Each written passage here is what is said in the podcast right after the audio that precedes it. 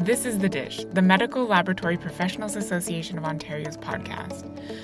From myths about how antibodies work to misconceptions about PCR, there are so many questions we have right now about vaccines, testing, and more.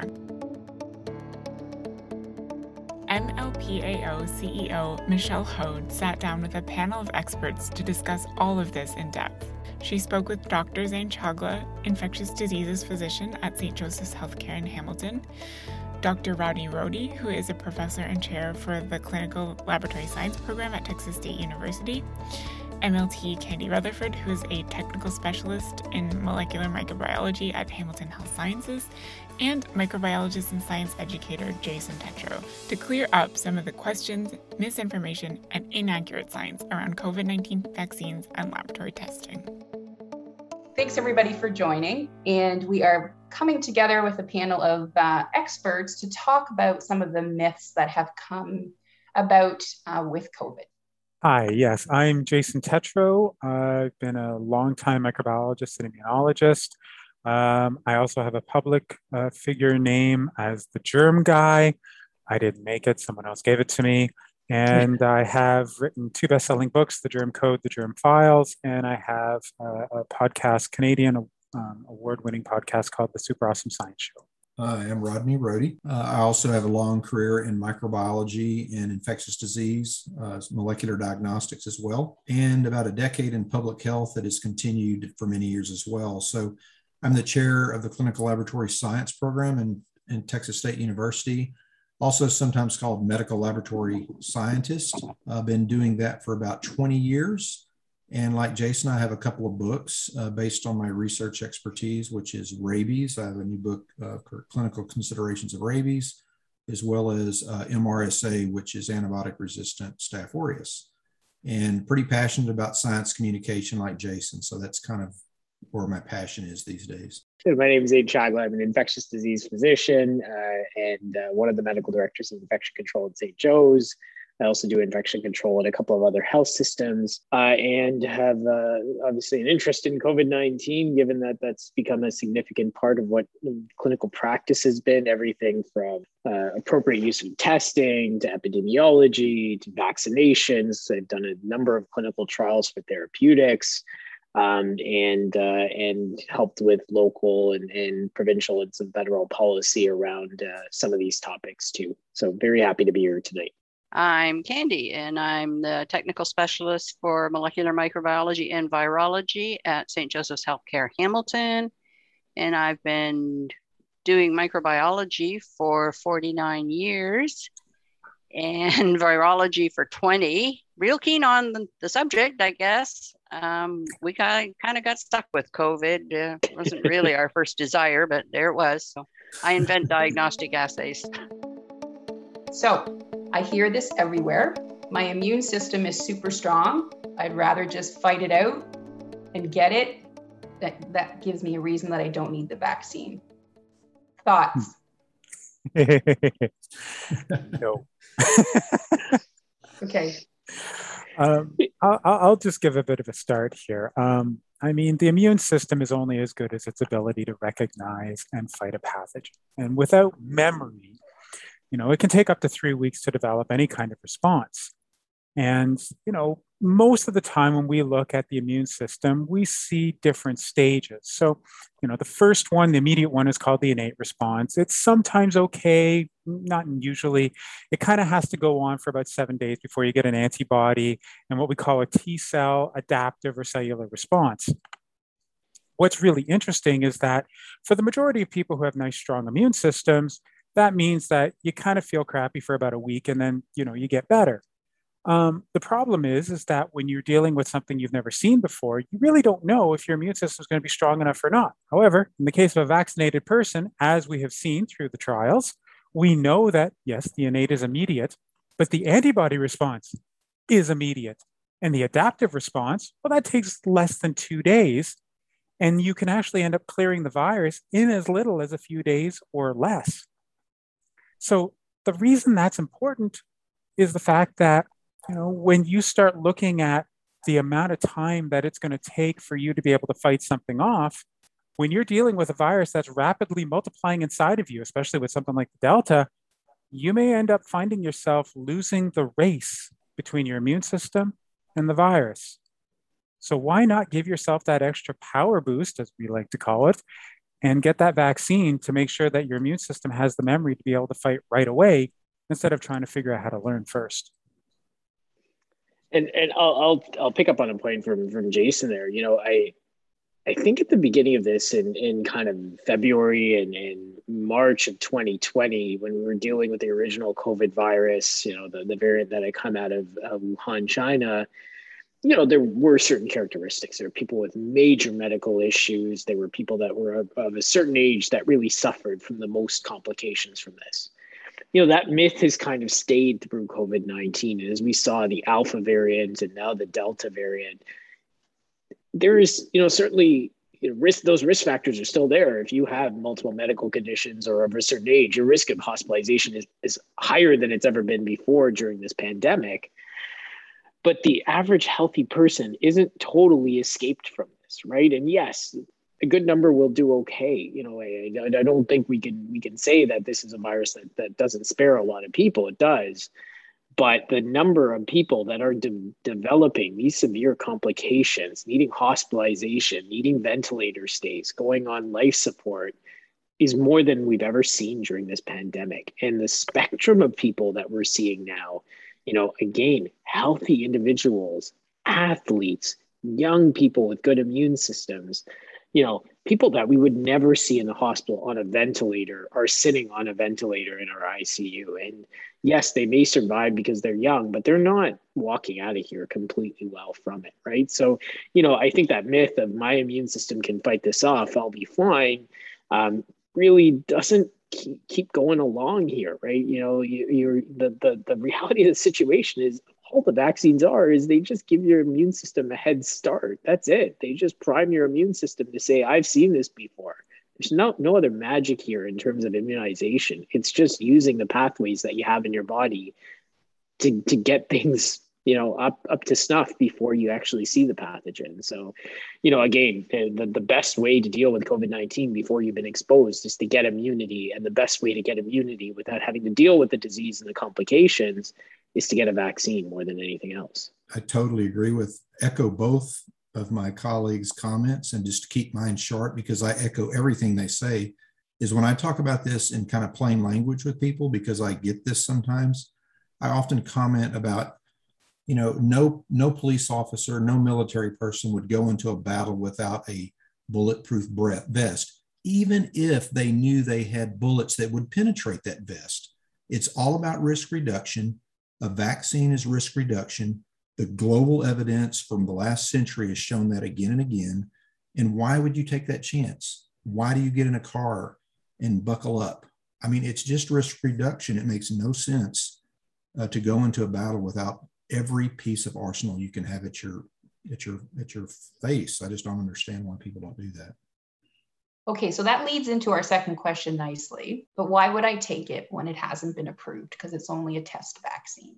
So mm-hmm. we've heard this everywhere. I've heard it mm-hmm. everywhere. So, you know what? I would really like the Canadian American perspective on this. That's why we've got this panel. So I thought mm-hmm. maybe let's start American perspective. Like when you hear that, you know, what does how, what does that mean to you? Well, what I generally tell folks, this is Rodney again talking about the perspective of of the vaccine not being approved is that all vaccines go through clinical trials. And, you know, generally the question comes up, well, why did this happen so quickly? That con- conversation kind of tends to go down that road that it happened really quickly. And yes, it did, but it's not because it happened overnight. Um, SARS viruses, especially the, the key ones we know about from SARS 1 and, and MERS later in 2012, and this the first one going back to 2002, research was already underway. Um, you can look this up. It's about 20 years almost going backwards looking at research around these vaccines. And really, what happened in the 18 month, the quick turnaround of this was that, at least from the standpoint of Operation Warp Speed, to approve a lot of these, push through not any issues around safety concerns or anything like that, but basically helped to get the bureaucratic paperwork out of the way and to push that through quicker. That was a great thing, actually, uh, at the beginning of this pandemic, in my professional opinion, that actually has helped. And so, in a sense, this is this is research and clinical trials, and, and my colleagues can correct me, but I think there's probably been more clinical trial data and more numbers of people uh, that have been studied and put through this than probably any vaccine prior. So, in, in reality, it's a very well studied vaccine. And as we know now, Pfizer is approved for those over 12, probably going to be approved for younger ages any day now. Uh, and I expect Moderna uh, and uh, J and J, which are EUA, will also be approved in, in the coming weeks. So all the right things were done, and so it's it's just a myth. Uh, and again, you can look this up and follow the information, and it's there. How about from a Canadian perspective? Well, well first of all, I, I, just want to say that it has been approved. Um, that's why we have to uh, actually say the weird names that they came up with. Right. Uh, Comirnaty, uh, Vaxzevria, and of course, my favorite, Spikevax, Spikevax to the max. I mean, Moderna wins in the name game. But still, look, I actually interviewed on my show the person who came up with the, the, the initial start for the delivery system of the mRNA vaccines. His name's Peter Cullis at the University of British Columbia. He did it in the 1970s. Yep. And they've been developing this over the last 40 odd years and more importantly, the actual technology behind the mRNA vaccines was approved by the FDA in full in 2017 with something called Onpattro. The reality is that it's never been a test vaccine. It's a vaccine that's based on platforms. And I know that in the regular world, they don't understand what high throughput means. But for us, what it means is that we have a platform, and all we're changing is what we're putting into that platform. And that's one of the reasons why it was so quick. And finally, the reason that it happened so quickly was because they got the dosage right. And that's because they did work in other animal models with other viruses before they did SARS CoV 2 in primates. The 30 uh, micrograms that you hear uh, in, in uh, the Pfizer, the Comirnaty, or the 100 in the Spikevax, that was already known long before SARS CoV 2 came around. It was just a matter of putting that in there. And now for the children, we've cut that dose in by a third uh, down to a third for Comirnaty and uh, half for Spikevax, and we should see the exact same results. Uh, you know, again, the approval process here is is is not trivial, right? To get a drug through Health Canada, to get a drug through the FDA, you know, you have a threshold that is incredibly hard to reach, right? And um, you know, again, all the phase four data to follow it up, that that real life data to follow it up you know, to get a drug fully approved, to get a vaccine fully approved, which Pfizer and, and again, I'm not going to say those names because they're terrible, other than Spikevax, which is kind of cool. Um, uh, you know, I, I there, there, there is such a high bar here. These are people that look through every line of the literature, every side effect, interrogate the drug to the ends of the earth. Their job for Health Canada, the FDA, is not to make money on these products. It's to keep their clients in the United States and in Canada safe. And uh, and again, this is why they're an arm's length agency away from from governments to really just provide that oversight into drug development and and, and drug safety. Um, the other part I'll say is look look at the last vaccine we have, the shingles vaccine. You know, guess what? Those trials the, the trials were longer in the shingles vaccine because it takes 5 10 15 or sometimes zero. People don't develop shingles in their lifetime and you have to wait for it to happen. You know in july in, of 2020 when these trials were running unfortunately covid was a part of our world and people living their normal lives got covid-19 so it wasn't hard to finish the trial because people got COVID nineteen and, and experienced it because it's been circulating forever. You know, for for for all of what what was 2020 in that sense. So, um, you know, again, that that that duration argument really is is kind of trivial in the sense that you know, again, you got to your outcome quickly because this was a respiratory virus that was circulating in the general population. This isn't shingles that takes a lifetime sometimes to get. Uh, and so it's very easy to prove efficacy one way or another with these trials because unfortunately, COVID is a part of our world. If you did a vaccine trial today, you would get enough patients to enroll because COVID is still a part of our world. And, and unfortunately, that's that's the situation we were in as these trials were being developed. Okay, awesome. So I'm going to go on to sort of the next topic. And I'm just, there were three questions that are all talking about DNA. So I'm going to try to see if I can combine them. So some of the questions were some of the beliefs are that the vaccine will change your DNA, that there are 5G microchips being inserted into our bodies. And then the other question that came around that is there is also a belief that the vaccine is a high risk of being incorporated into our DNA and then being passed on to future generations, which is leading to infertility and autoimmune diseases. Who wants to take 5G? no one? Okay. Uh, I was just, I, don't, I don't know. I was going to say that Ryan Reynolds definitely helped us along with that one because when he got his first vaccination dose, he actually said, "I'm now got my 5G." Um, I, I, the the problem is is that when you hear the term nanoparticle, and this has been going on for 20 years because I've been involved in using uh, nanoparticles, quantum dots, all of these things. People somehow figure that there is a you know an agenda to actually get something inside of us. And whether it's a lipid nanoparticle or if it's a, a, sugar nanoparticle or something, it's always a biological. But for some reason, they always think that it's you know something from a sci-fi movie that's made from silicon, and it's, it's not. Um, so I can understand why people would start thinking this because this has been 20 years in the making. But what the real concern I find happens to be is that when this is injected inside of you, because we're using terminologies that have already been so, um, you know, uh, maligned, if you will, through public uh, d- discourse, that they will automatically do the association. Um, you know, at, at the end of the day, the, the vaccines are basically fat, protein, water, some genetic material, and maybe salt. That, that's basically all it is. But unless you can actually show them what is going on when that mixture goes inside of the body, it makes it very difficult for some of these people to get their minds out of the Blade Runner and into the, you know, run and go get your vaccine, please. Yeah, yeah and, and, sorry. Uh, the one thing I'll say is, you know, that that that again it seems scary but you know th- th- we have processes that happen every day in every living being that involve mrna. It makes us you know from the moment of conception to the day we die we are generating mrna you know in, in, in millions and millions and millions of molecule, molecules to make the proteins we make. Our body is very well trained to deal with rna the reason? Because we use it this is a part of our system. This is how we we function. It's the message to how to make our proteins that make our skeletons, that make our cells alive, that make everything to do with us.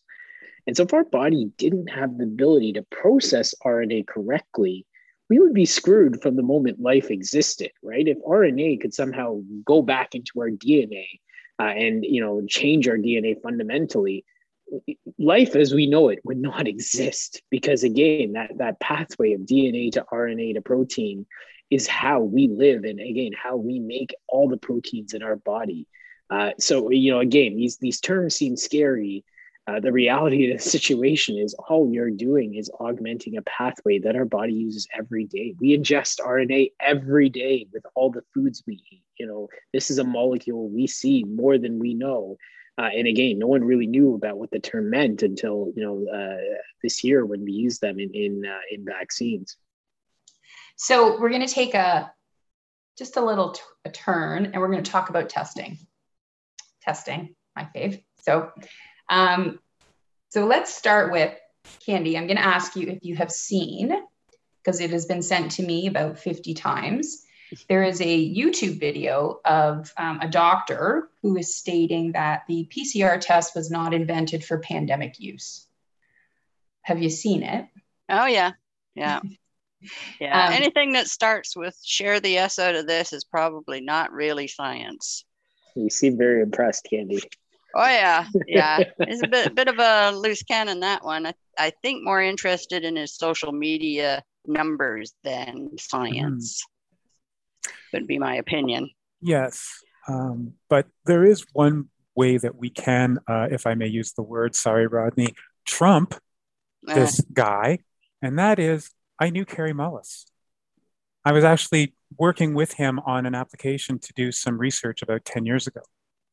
And we had this chat about because it was 2009 pandemic. And the whole thing comes down to one very, very simple. And, and I'm, maybe I'll just poll the group. when we do a PCR test, does it actually tell us presence or does it tell us viability?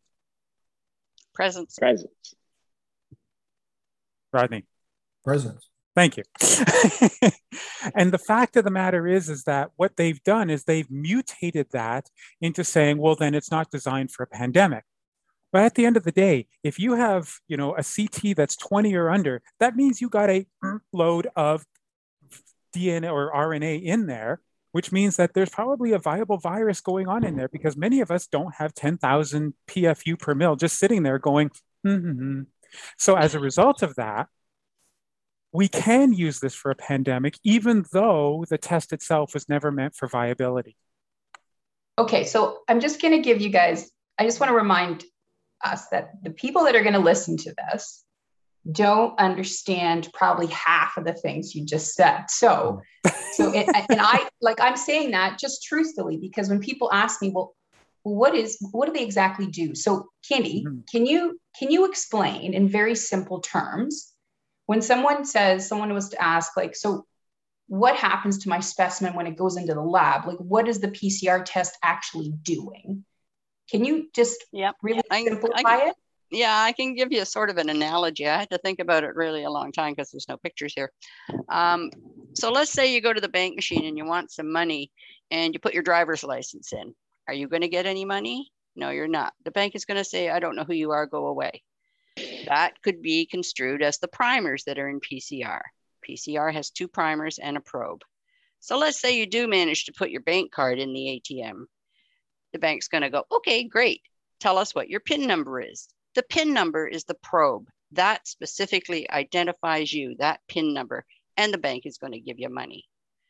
The probe in PCR tests, TaqMan assays especially, is extremely specific for the little tiny piece of DNA that the primers make. So the primers bind to the virus, they make a little piece in between, the probe sticks to it, when the probe falls off during the next round of cycling, then you get fluorescence, you light it up, you see it on a machine. It's really simple. Okay. Be- okay, that's great. That's good. That's like fantastic.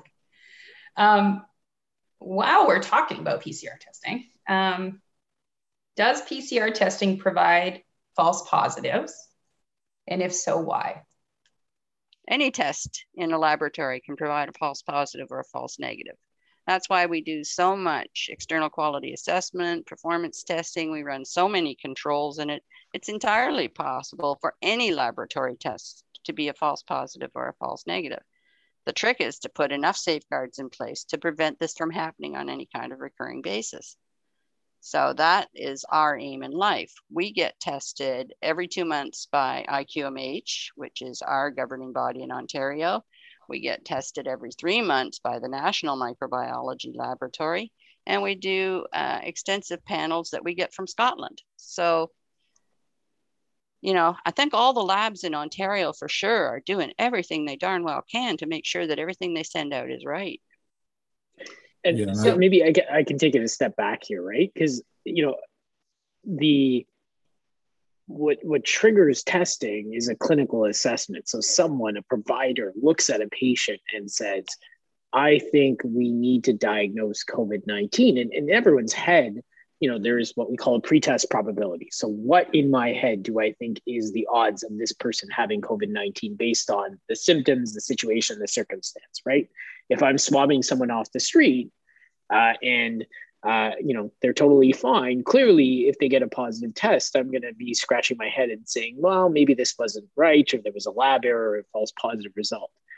If I'm walking into an ICU with someone that's feverish, coughing, and having difficulty breathing that needs a ventilator, who's been exposed to COVID 19, and they get their test, that's not a false positive, right? You know, in my mind, that person has COVID 19, the test is positive. That's not a false positive. I think that's part of the misinformation out there is that, you know, people are then equating to the fact that, yes, we can get false positives, but that doesn't mean every test is a false positive. That means that, yes, those low probability tests sometimes you know we get false positives from or old positives because we know this virus unfortunately uh, even after you know people are recovered they shed you know little bits of the viral nucleic acids and that gets picked up on testing you know a little bit longer than their disease actually settles out but you know again you know we deal with false positives and false negatives and you know test characteristics in medicine all the time that's how we make our clinical decisions in terms of when to send a test uh, and how to interpret it when you get back. It's not necessarily a positive means they must have it.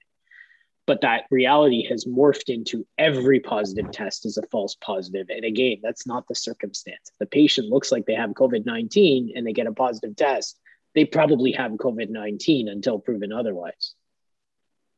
Yeah, it's interesting, you know, because um, one analogy I like to use when I hear that is I say, in the regular world of testing, like if I'm a patient and I don't feel well. And my my blood test goes in to see if I have an infection. What are the chances that it's going to come out as a false positive? Probably not. Like if I'm infected, you're going to see I'm infected. So I think even when we make it even more simpler, which is like 284 million lab tests are done every year in the province of Ontario, and that is on the low end. And there is so much integrity and infrastructure to ensure that the quality of those tests are A, accurate and B, precise. So we shouldn't think otherwise if there's been a new testing method that's been introduced because COVID isn't going to be the last test that comes in. There's new tests that are introduced all the time. So, yeah. okay, great. Um, sorry, anything else?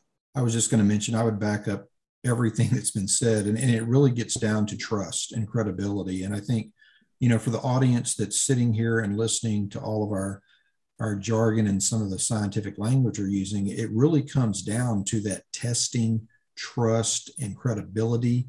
I know um, Candy and Michelle know all about the rigor that our professionals go through just in their training and education.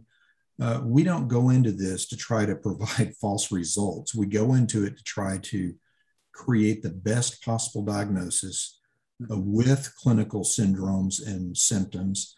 And, and just like vaccination, no test is 100% accurate every single time, but it's it's in the very high 90s most of the time. And so you have to go into it with that mindset. Can you occasionally have a false positive or negative? Absolutely. Does it happen all the time? Absolutely not. It, it's it's actually a very rare thing. And, you know, it's just something that we need to keep in mind that whether it's the FDA looking at vaccines or Health Canada or CAP or ASCP or any of the other organizations that monitor our professional credentials and how we look at testing platforms and and how Candy was talking about just all of those internal and external checks on this information is it, it would be very it would be very um, implausible to say that you're seeing a lot of high false positives or negatives. Yeah, and I just want to add one other thing, and, and I mean, Candy, you can sort of talk to this as well. Um, before a test even is approved, there are two things that you're going to need. One is a proficiency panel. Now that's jargon, but basically what it means is we send it out to a whole bunch of people with um, unknown samples, and then we wait to see what the results come back with and you have to meet a certain level a threshold of you know accuracy across the whole um, different uh, testing that goes on in different locations. But there's also an algorithm. And i did this for hiv um, because if you got a positive hiv test you just ruined someone's life. This was in the early 90s right? We didn't have HAART or anything like that. So we had an algorithm to be absolutely sure that we had it. So where there was usually other tests that were accompanying with the PCR test to be absolutely sure. But I think that's the other thing is that when we hear about this idea of false positives, we already are working even before we release the test to anticipate how we can deal with that. And we do that actually. We have three different t- test modalities um, for that very reason. For if there's mm-hmm. anything that we doubt, we fire up the next one. Okay, so I'm gonna let's do one more testing question, and I want to make this. I want to I want to talk about this one in sort of like the everyday traveler. So I've received, I say, many many texts from friends wanting to know why and what the difference is between a PCR test and a rapid antigen test. And the reason I say that is because when you travel outside of Canada, you need a PCR test to get on a plane, which is a nice cheap 180. dollars mm-hmm. And then when you land in the US and you come back, they are actually allowing you to use a rapid antigen test to get on a plane for all of $40. So just for the everyday person, because the question keeps coming now, why aren't these tests available to you every day? They're doing them in schools. What is the core difference between those two tests? Antigen te- tests detect the virus antigen in your system. So there's antibodies on the strip. It's much like a pregnancy test. That's what they look like they are probably a reasonable thing in communal settings with a high pretest probability of positivity. So if there's like a lot of COVID in, um, say, a detention center or someplace like that, and it's a communal living thing, and they test frequently enough, yeah, they're probably a pretty good test. They're probably 80 to 90% um, sensitive. If, on the other hand, you have people who have no symptoms and there's not much in the community, and they really haven't come in contact with anybody, your pretest probability of, of you having it is really low.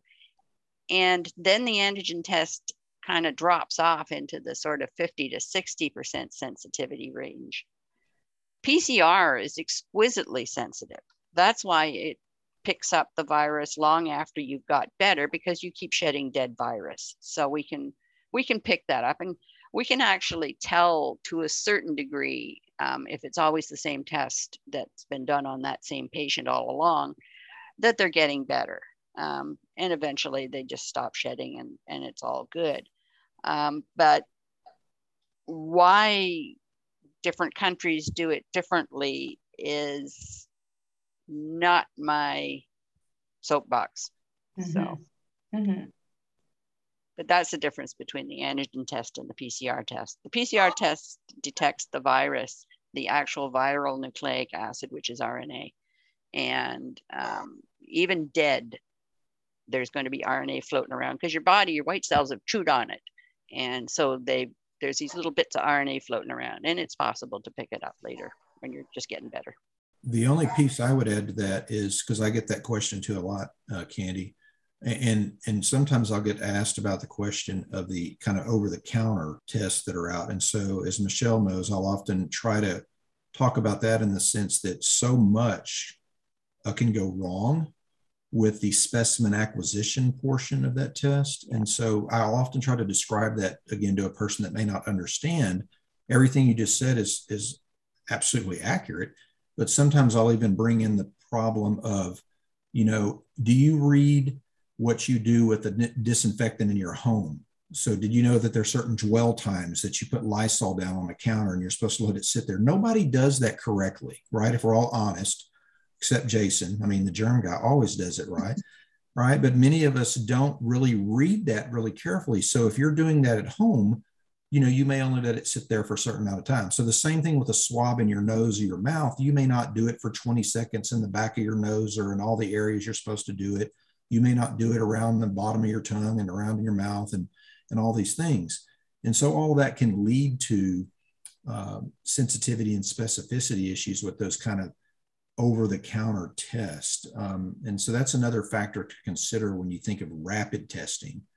I do say, however, uh, as someone who's been in public health a long time prior to, to the medical lab, is they are invaluable as a screening tool uh, and we always typically want to confirm that. Really, even one of the most accurate antigen tests we know, the pregnancy test, you're probably going to go to the doctor and say, is this real? And, you know, and they may do some other testing, and that's called a confirmatory test. So PCR is often the confirmatory to a screen uh, for all the reasons we know. They're more costly, you know, it takes a little more expertise. And so antigen tests are a little uh, quicker, uh, a little easier to run but they can be problematic if you're not careful with how you're setting that up. Okay, we're gonna uh, we're gonna shift back and talk a little bit more about vaccines, and I just want to be you know respectful of everybody's time. So um, we were just talking about shedding. So there is a myth that when you get the vaccine, you are shedding the virus, and that there are those people who are unvaccinated that would prefer not to be around people that just got the vaccine because the virus is shedding and they're going to get the virus. So I'm just going to put that out to you and let me know what your thoughts are. Look, when you're dealing with a vaccine, um, there's one thing that it's always going to have going, and that is it is either attenuated or it's incapable of replicating, or it's dead, or it's broken up into pieces, or it's a piece of genetic material that's going to create one protein and nothing more. There is absolutely nothing that is provided for the vaccine for COVID 19 and a number of other uh, pathogens where it can actually create more of that particular pathogen. And so when people are concerned that you are creating a vaccine that is going to lead to you shedding a virus, the first thing you ha- simply say is, well, that's impossible. And I think that's one of the few times where you can actually be that direct, you can be that determinate because we just don't make vaccines that can replicate anymore. And more importantly, we also don't make vaccines that could help other viruses to replicate inside of you. And that goes back a number of decades. Uh, but I think that's also something that needs to be said. it, it is truly a matter of why would a pharmaceutical company do such a thing? I mean, it's it makes no sense to create something in which you're shedding virus so that other people get sick. Um, and, and it, I mean, it comes down to, again, I think, again, this is just a trust and understanding the expertise around the, the data that's right there. And you can find this and look at it. And so there's absolutely no truth to that. You can definitely say that in the way Jason just said it. And it's really a matter of, of a person trusting the process and understanding what pharmaceutical and others are trying to do, and that's to save lives, not create more infections. That's it. I mean, I've had that question asked me so many times, and it's so frustrating. And I know the doc here sitting here, is shaking his head too. I mean, it is so frustrating. Uh, if I woke yeah. up every if I woke up every day and felt that that kind of behavior was going on in any product, why get up and go to work? I mean, it's just it's a matter of trust, and I trust scientists and researchers to do the right thing. The only time you might see something like that is if somebody had the infection, they got the vaccine at the same time, and they might be shedding some virus, you know, in a theoretical way. That's about the only time you would see something like that happening, not from the vaccine, but an actual infection.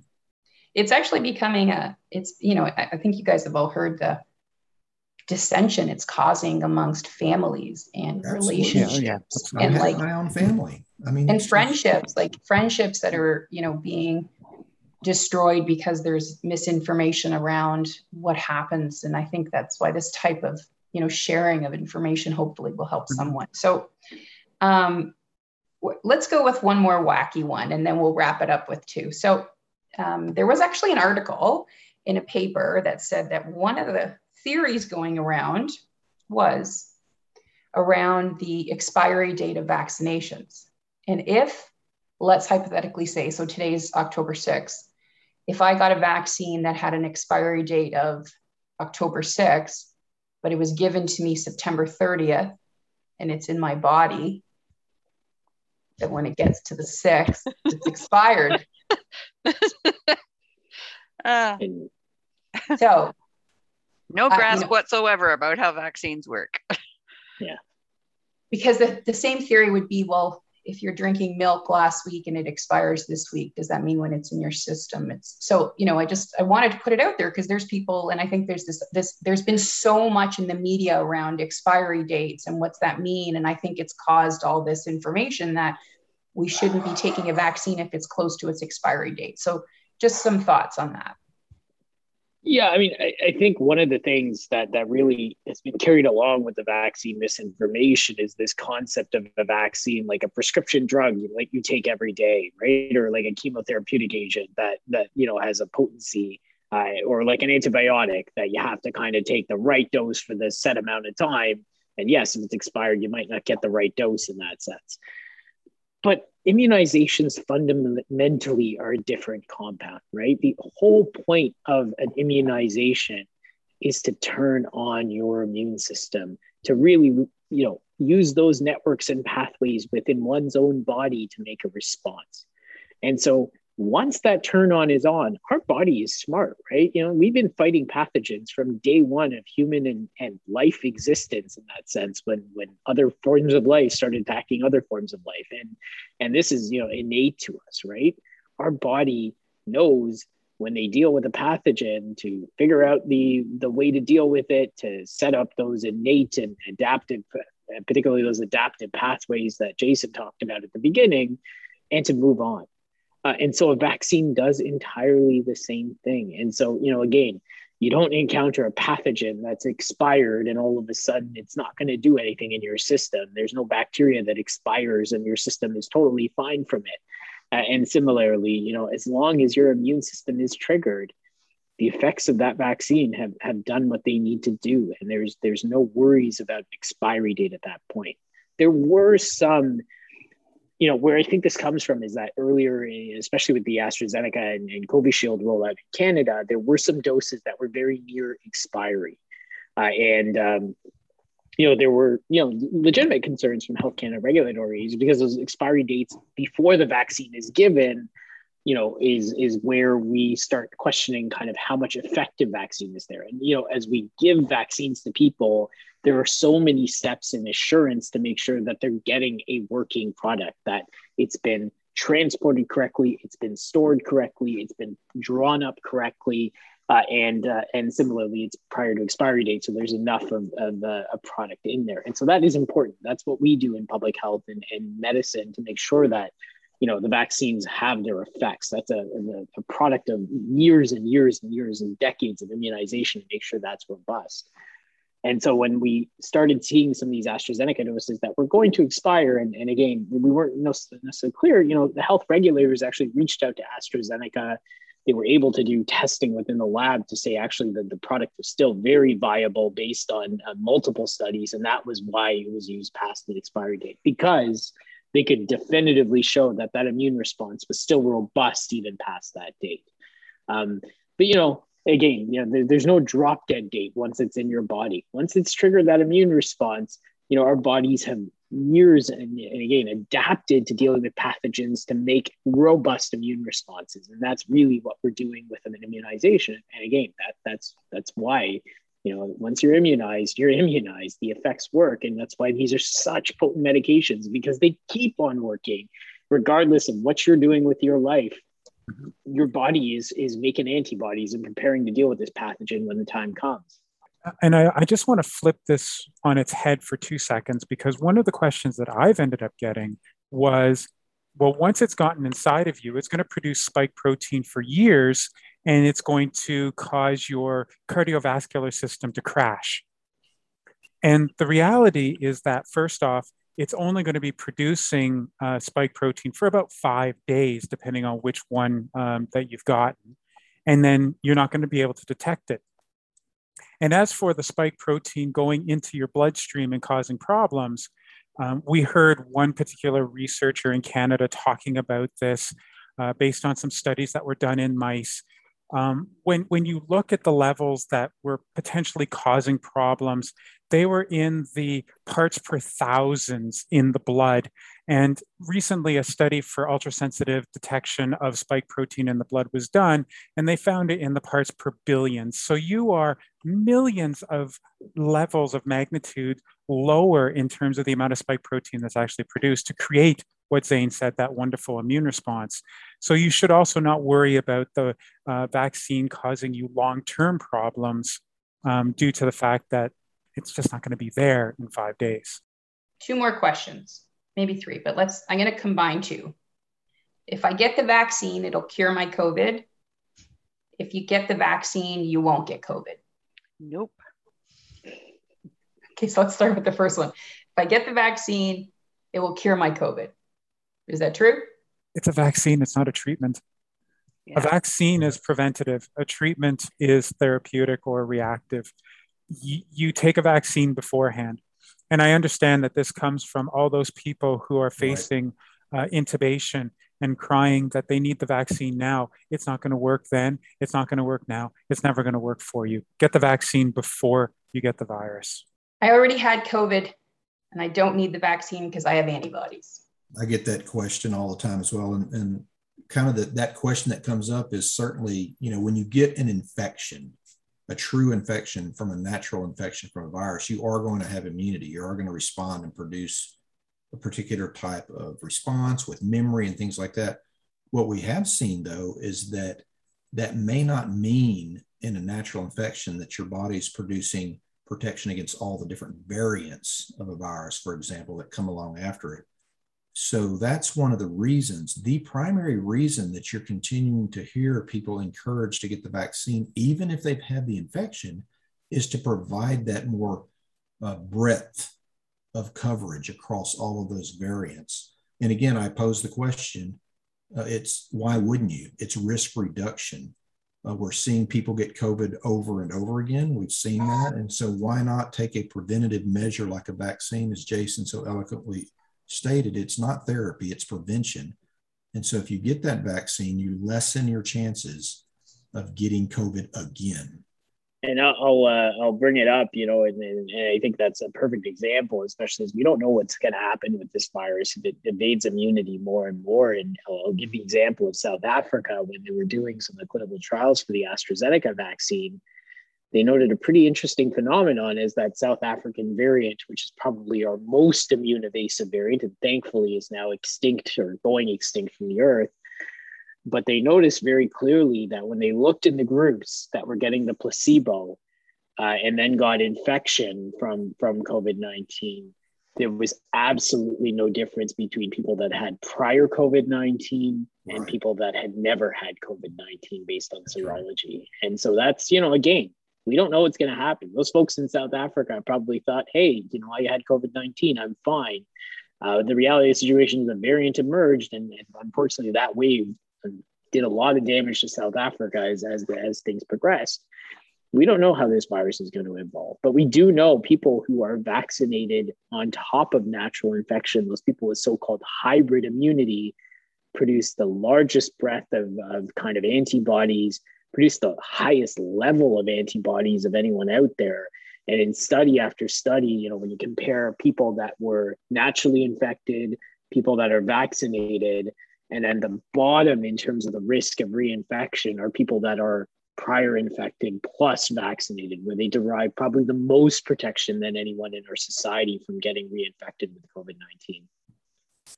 And there is one other thing the, the vaccines that are approved here in Canada and the United States are based on what is known as a full length pre fusion spike protein. The reason that's important for you to hear is because they already had thought about variation beforehand and they wanted to make the vaccine um, create an immune response that looked for the spike protein on the virus, not on your cells.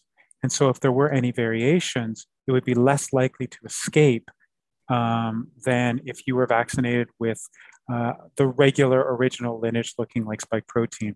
And we are seeing that in, in some of the uh, in some of the vaccines where they just do not seem to have the ability to stop some of the variants, whereas the prefusion full length spike does seem to have fairly good uh, protection um, when you're fully vaccinated, of course.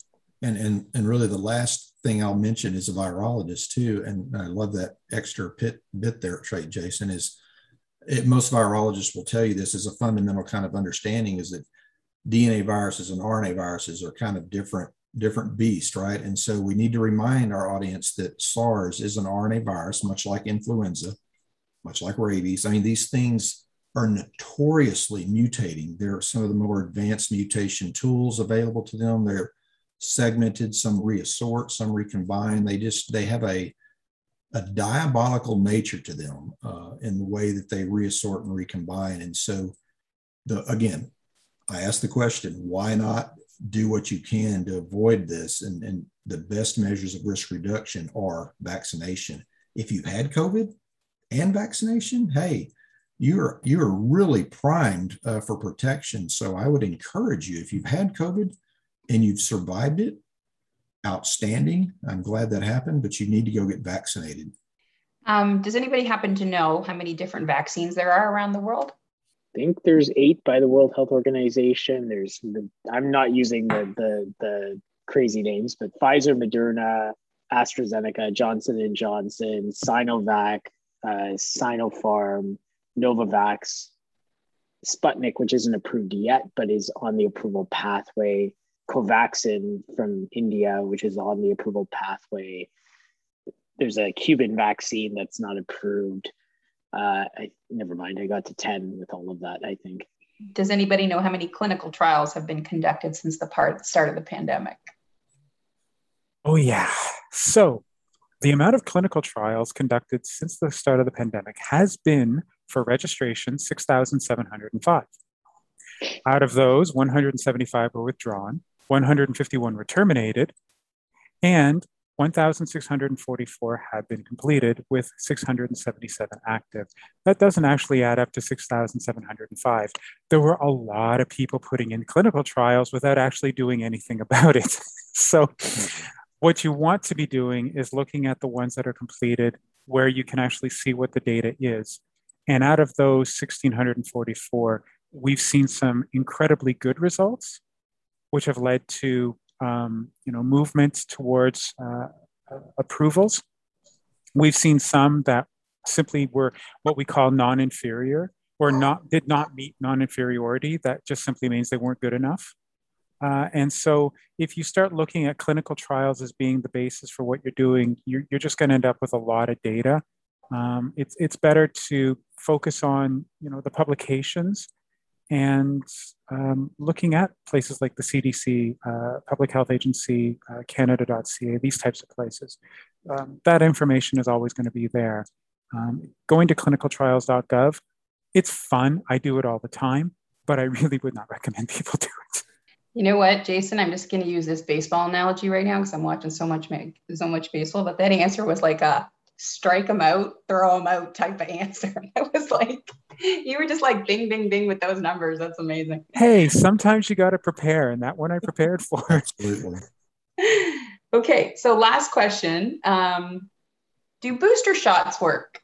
That's a good question, I guess. Um, so lots of discussion around this, right? And and you know, what can I say? There are certain groups where their medical conditions prevent them from making a good response to even two shots of a, a, vaccine.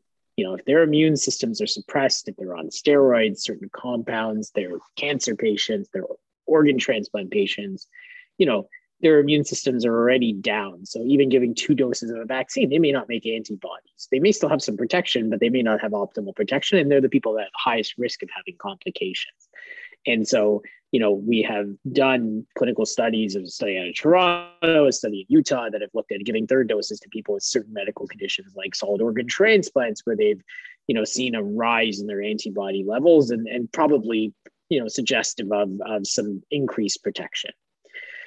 There are people that are at the extremes of age where we've seen that, you know, again, as they get vaccinated, they make a response, but it wanes pretty quickly over time. It doesn't necessarily mean that they're not protected. Again, you know, we live in Ontario. Our long term care sector was the story of wave one, two, and it was not the story of wave three because of the fact that we immunized them all. And right now in wave four, yes, there's some ripples, but there's not necessarily those giant fires that we've seen before. Um, but you know, recognizing again, they're the, the people with the most to lose if they do have any waning of their antibodies. And, and again, you know, especially in that elderly, extreme elderly population, there may be a role to boost them up to give them a little bit more antibody response. But outside of those groups, yes, we may see antibodies come down a little bit over time. That's actually normal, right? You know, if we were just making antibodies every moment or of every day to every pathogen we see, you know, in infinitum until the end of our lives, we would be giant blobs of jelly within a you know matter of moments because our blood would be just so thick with antibodies. So there is a point of regulating things and making that memory response so that we can deal with the pathogen when it comes but it's very compartmentalized. It's not, you know, huge levels of antibodies. Um, the um, you know, we are seeing some people having breakthrough infections and slightly more with time as it goes on.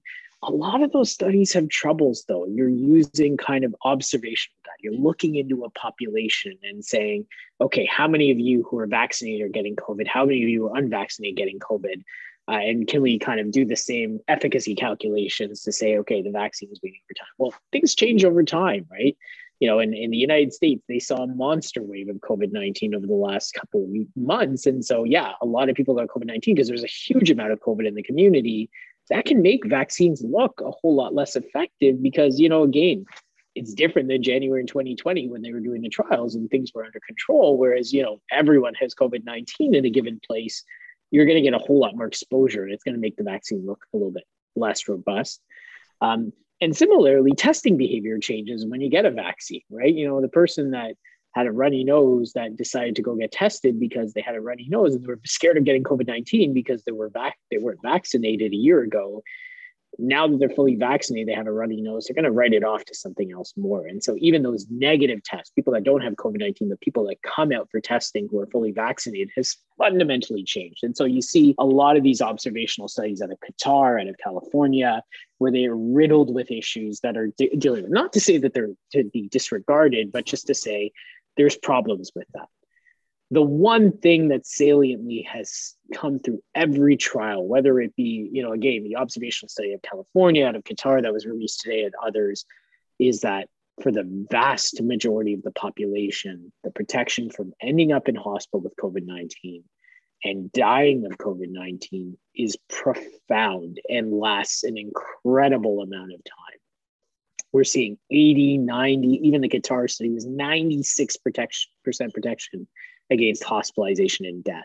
So even if you break through, you know, again, the, the, the likelihood is even, you know, six months, eight months after getting your vaccine, the likelihood is that you have a mild illness and you'll stay at home and that will be the end of it. And it will not progress further than that. Uh, and so uh, again, you know, the, the the boosters for everyone is still a very contentious topic. And again, we have to kind of think about this not only on the stage of what's good for us. Maybe we'll get a little bit less of the symptomatic infections, but again, the vast majority of us will never end up in an ICU or, or in a hospital with their COVID nineteen and we have to think about the rest of the world right? And and i think that's the biggest part of the booster campaign is you know what? We we've had the good fortune of sitting in canada the united states of having rapid access to immunization such that all of us have had access in the last six to eight months but there are some places in the world where less than 5% of the population is vaccinated. And again you know booster campaigns are going to directly antagonize that. And we really have to sit here and say what are we trying to do here?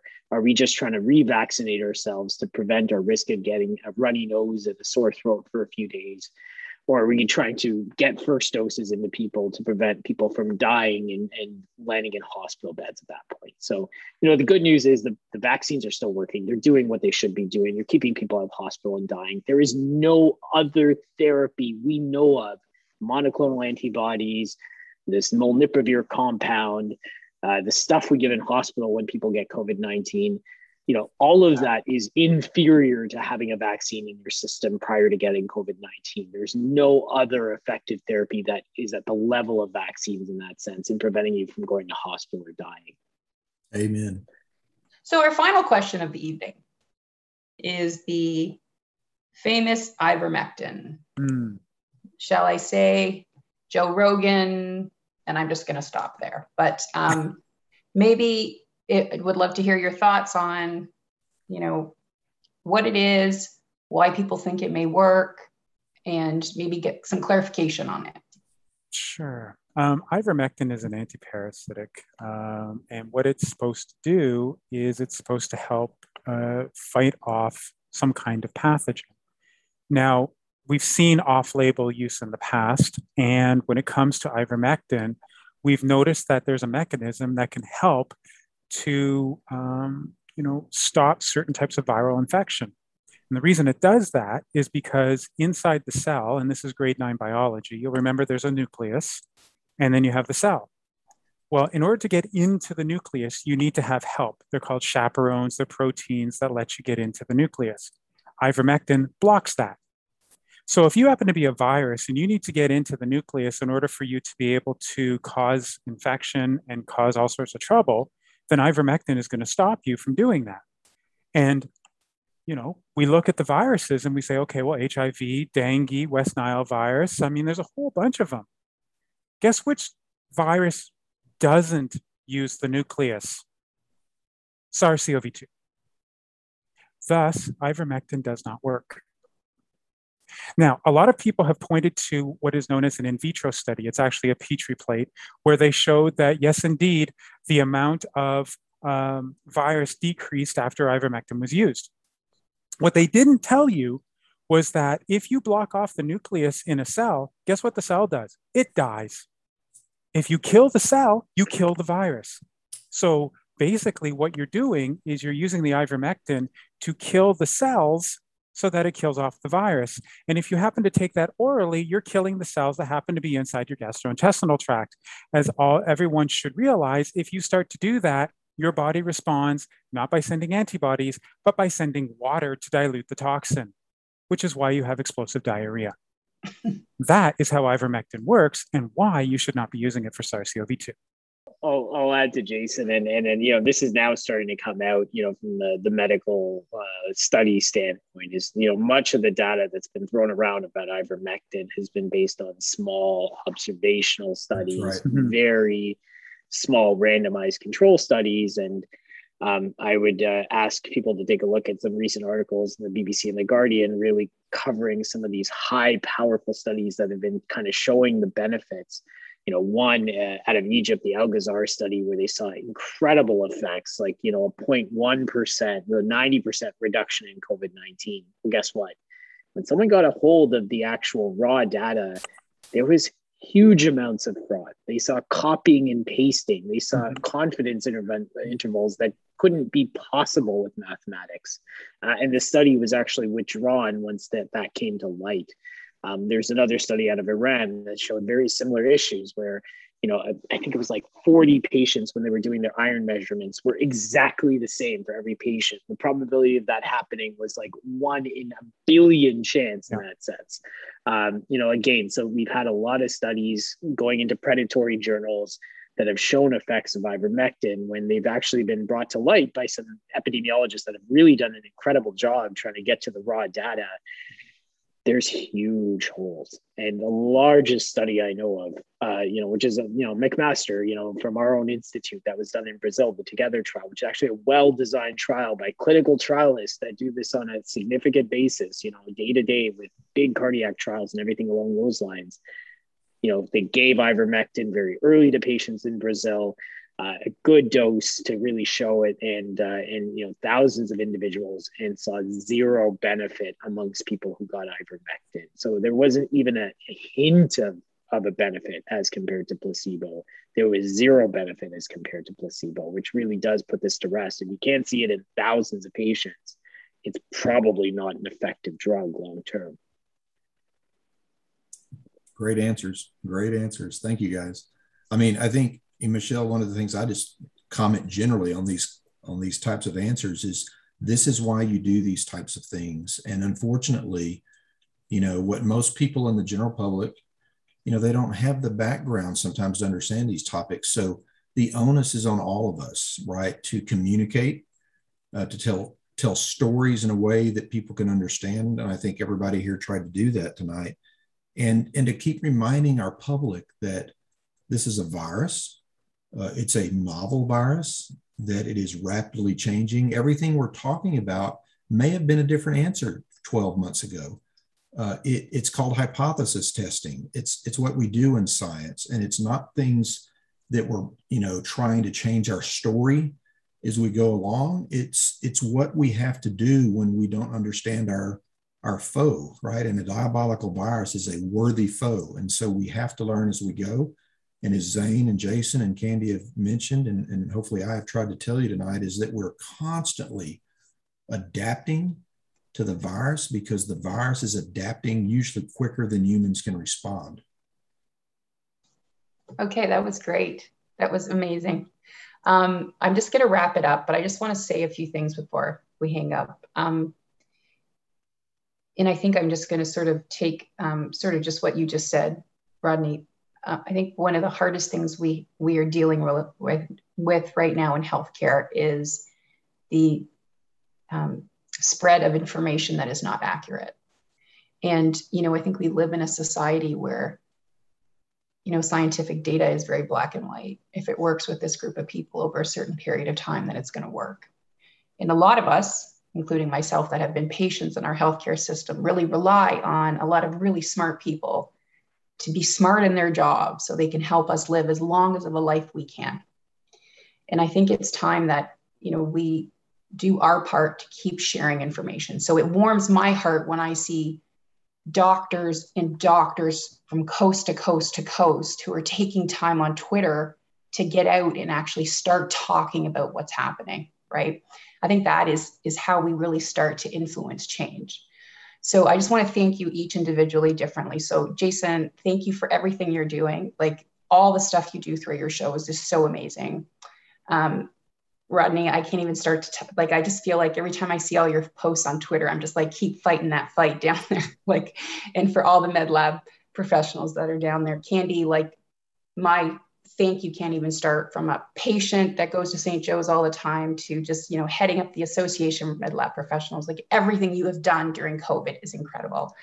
And, you know, Doc, like I think just giving you a voice today without being jammed in media where we got to say something in 60 seconds because I feel that pain. Like there's so much more that we can both say when we're out there, but you can't because when you're talking to media, they give you 60 seconds. And I think this platform today you know, um, Zane really gave you a chance to kind of say, like, you know what, this is really what's happening. And I, I love that we did this tonight. So, so thank you to everybody. Um, you may hear from me again. Maybe we do this again in six months, like, or a couple of months and see what's happening, if how things change, you know, and hopefully we're in a better position. So I want to thank you for your time. Thank you for sharing a little bit of your brain wisdom tonight. And hopefully this will help save a lot of people and help share the right information. So thank you for that. The Dish is recorded, produced, and edited in Hamilton on the Niagara Escarpment. It's available on Apple Podcasts, Google Play, SoundCloud, and Spotify. Please let us know if you'd like to add a platform. You can reach us anytime at mlpao at mlpao.org. All of our advocacy efforts, from meetings with the government to media appearances, to our social media, and to this podcast, is to make sure everyone knows medical laboratory professionals are central to healthcare through this pandemic and every single day after. Thank you so much for listening and stay safe.